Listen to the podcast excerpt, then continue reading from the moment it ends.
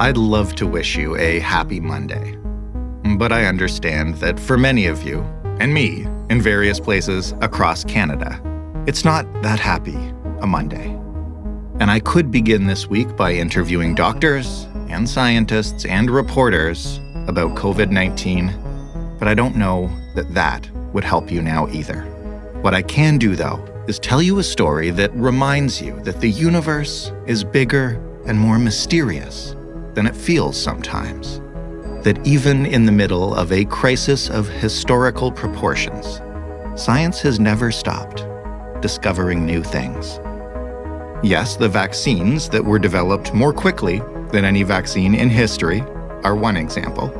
And so is the fact that for decades, we have based our understanding of physics on something called the Standard Model. And now we're finding out that it doesn't explain everything the way we thought it did.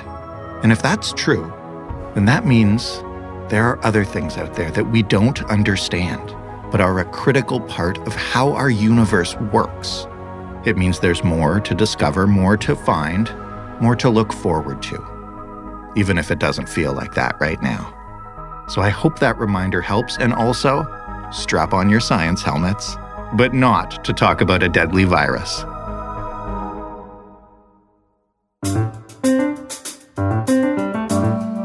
I'm Jordan Heath Rawlings. This is The Big Story. Dennis Overbye is a science reporter at the New York Times. Hello, Dennis. Uh, hello, Jordan. Nice to be here. Thank you so much. And maybe to start, you can answer uh, the question for me is is what is a muon? And did I even pronounce that correctly? If that gives you some level of, of what I'm working with here. Right. So it's called a muon um, after the Greek letter mu. Uh, hardly anybody knows what a muon is except for a few physicists. Um, it's kind of like an electron. So we know about electrons and protons. Mm-hmm. Those, those are what you find in atoms. The muon was discovered in 1936 in a cosmic ray shower, and nobody knew what to do with it. In fact, there's a famous story about uh, Isidore Rabi, who was a Nobel laureate physicist at Columbia said, "Who ordered that?" Hmm. People are still trying to figure out what, where does the muon fit into the, the, the, plan of creation. So, what did we just learn about them? Uh, you know, eighty or so years after their initial discovery, uh, what happened last week? For for want of a better question. Well, so what happened last week um, is, let me step back and give you a broader picture. Perfect. There's a theory that's reigned in physics for the last almost 50 years called the Standard Model.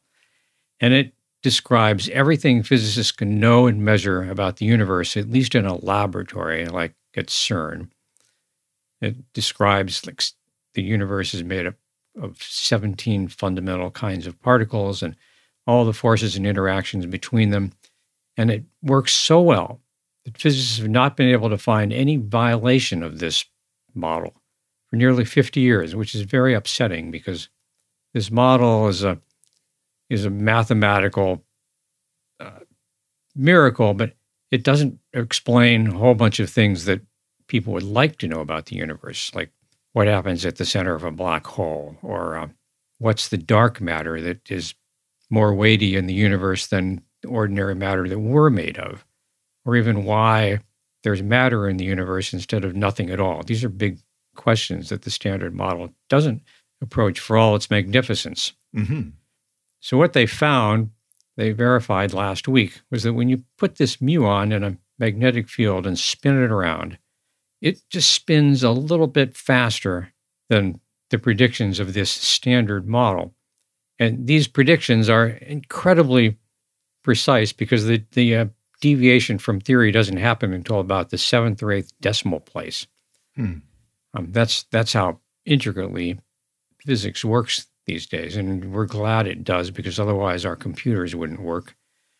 Most of what we rely on to get through the day wouldn't work.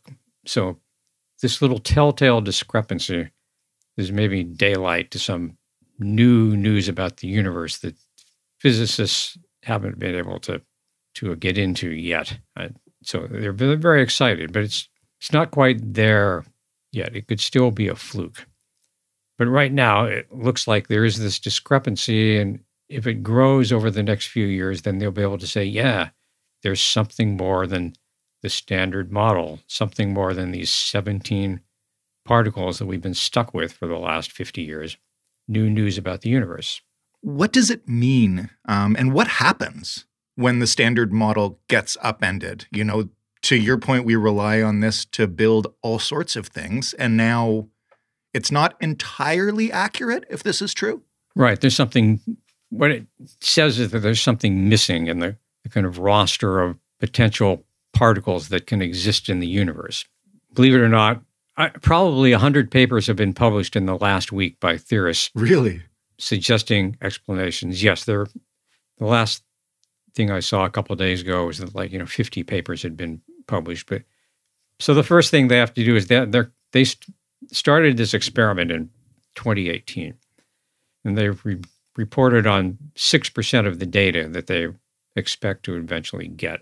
That was their first run. Now they're on their they're completing the fourth or fifth run of this ex- experiment. So in another year or two, they'll have much better statistics and they'll be able to say, yeah, there really is a discrepancy here, or it's just a mistake. And in the meantime, all the particle theorists are going crazy and they're trying to devise so there's are there different ways of looking at data from the Large Hadron Collider, for example, in which some of these particles might have shown up, but unless you know exactly what to look for in these data streams, which are petabytes, trillions and trillions of bits of information, it, it can be hard to find something. Assuming the data proves out and it's not a mistake, how would scientists then go about finding what that discrepancy is, like what that missing particle could be? Well, there's there are lots of competing ideas, and uh, some of them can be tested at the Large Hadron Collider. They might find these uh, new proposed particles in data they already have if they look through it the right way. And the collider is supposed to has been uh, basically on vacation for the last two years, and it's starting up again a year from now um, with more more intensity, and so there will be more, much more data coming from the Large Hadron Collider. There's also experiments with uh, particles called neutrinos, which are part of this ROS, the standard model roster. Funny little lightweight particles, and there some of these explanations involve uh, other particles that might decay into these neutrinos and might have affected the expansion of the universe during the Big Bang. So astronomers are very excited about that. And it's going to be a, a real sort of a marketplace of ideas. You know, who knows what it could if this is a little thread that you tug on and and you know some of these great mysteries unravel. Nobody really knows that yet. But they're hopeful that like some mystery will unravel, that we're not at the end of the road it'll certainly give a boost to uh, people who want to build bigger colliders. I mean, right now, the Large Hadron Collider out, outside Geneva is the biggest. Uh, it's the biggest machine in the world. Basically, it's 17 miles around and bangs together protons at the speed of light. But there are people that want to be a, a much bigger collider, uh, 60 or 70 miles around, and that would bang protons together with 10 times as much energy as they're getting now. And that, that could lead to the new discovery of new particles. But it's, you know, it's another $10 billion. Right. Or more, you know. But if this particle exists and the standard model uh, does not account for it, does that mean and again, I'm not, you know, trying to go on flights of fancy or anything, but presumably that brings up the possibility that there might be many other particles or many other things that we're missing. Exactly. We probably are missing many. These things start out simple, like, well, what's the particle that does so and so? And then they find out, well, there's actually a whole fam- family of particles, just like there's not just the electron. The electron has a cousin called the muon. The muon has an even heavier cousin called the tau um, so things just get more and more complicated the more you look at them. And right now, both physicists and astronomers are obsessed with dark matter, which occupies about 25% of the universe by weight, and it's invisible, and we don't know what it is. But we all we know that it's not ordinary matter, and we can't see it, but it affects the shapes of galaxies and the, the large scale structure of the cosmos. And people have been presuming, oh, so there's this particle that you know, we can't see, but there are lots of theories out there that would produce such particles. But there's people saying, well, why, you know, why should we assume that it's just one particle? I mean, look at the luminous universe. I mean, we've got mm-hmm. dozens of particles. We've got living creatures. You know, I mean, the dark, the dark side, as they call it, is you know is bigger than the light side. So who knows what can be going on there? This is what gets me um, about stories like these, and why I'm so fascinated with them, and why we wanted to talk to you. It's just you know, on on the one hand, we keep coming up with models like the standard model that stand for for decades, um, and then one tiny little fluctuation pops up, and all of a sudden we're like, ah, we might not know anything. And um, I, I guess I just I, I always wonder how far we are away from being able to figure out just how much we don't know, if that makes sense, and how we'd even determine that. I think, well, I'm a great apostle of what I call cosmic ignorance because I don't think we know very much about the universe at all. We're just still blindly uh, bumbling along. And uh, what we know is interesting. Um, and we know how to do a lot, but who knows what's what else is out there that we, we don't know. Um, there have been various times in the history of science when people thought, yeah, we know it all, just have to measure things to the decimal, decimal point or something. Like that was a common theme around 1900. But then what happened then? Well, this German named Max Planck tried to calculate how heated bodies radiate, and he couldn't do it. I mean, he had to he had to add a little factoid that he didn't understand to his calculations, and that became quantum theory. Hmm. So there are these times when we think, oh, we almost got it. And we actually find out we don't know anything because there's some little thing that just doesn't fit someplace. And and some very persistent person comes along and says, Well, I'm gonna take I'm gonna pay attention to this. I'm not gonna sweep it under the rug and and all this amazing stuff comes out. So I, I don't think we're anywhere near the end of that. And I think I know, the other thought I was going to have is that, you know, it wouldn't be a very interesting universe if we could have figured it all out in a couple thousand years. Right. Give the cosmos some respect, you know. when you talk to people um, in the scientific community about this discovery, you know, and, and you mentioned earlier that the standard model uh, allows us to make the computers and the technology that we have. If we did find another particle or even more particles down the road, what kinds of stuff could that make possible? You know, I'm not obviously asking for specifics because we don't even know what those particles are. But how how has our ability uh, to create advanced technology changed as we've figured out more and more uh, of particle theory and, and physics?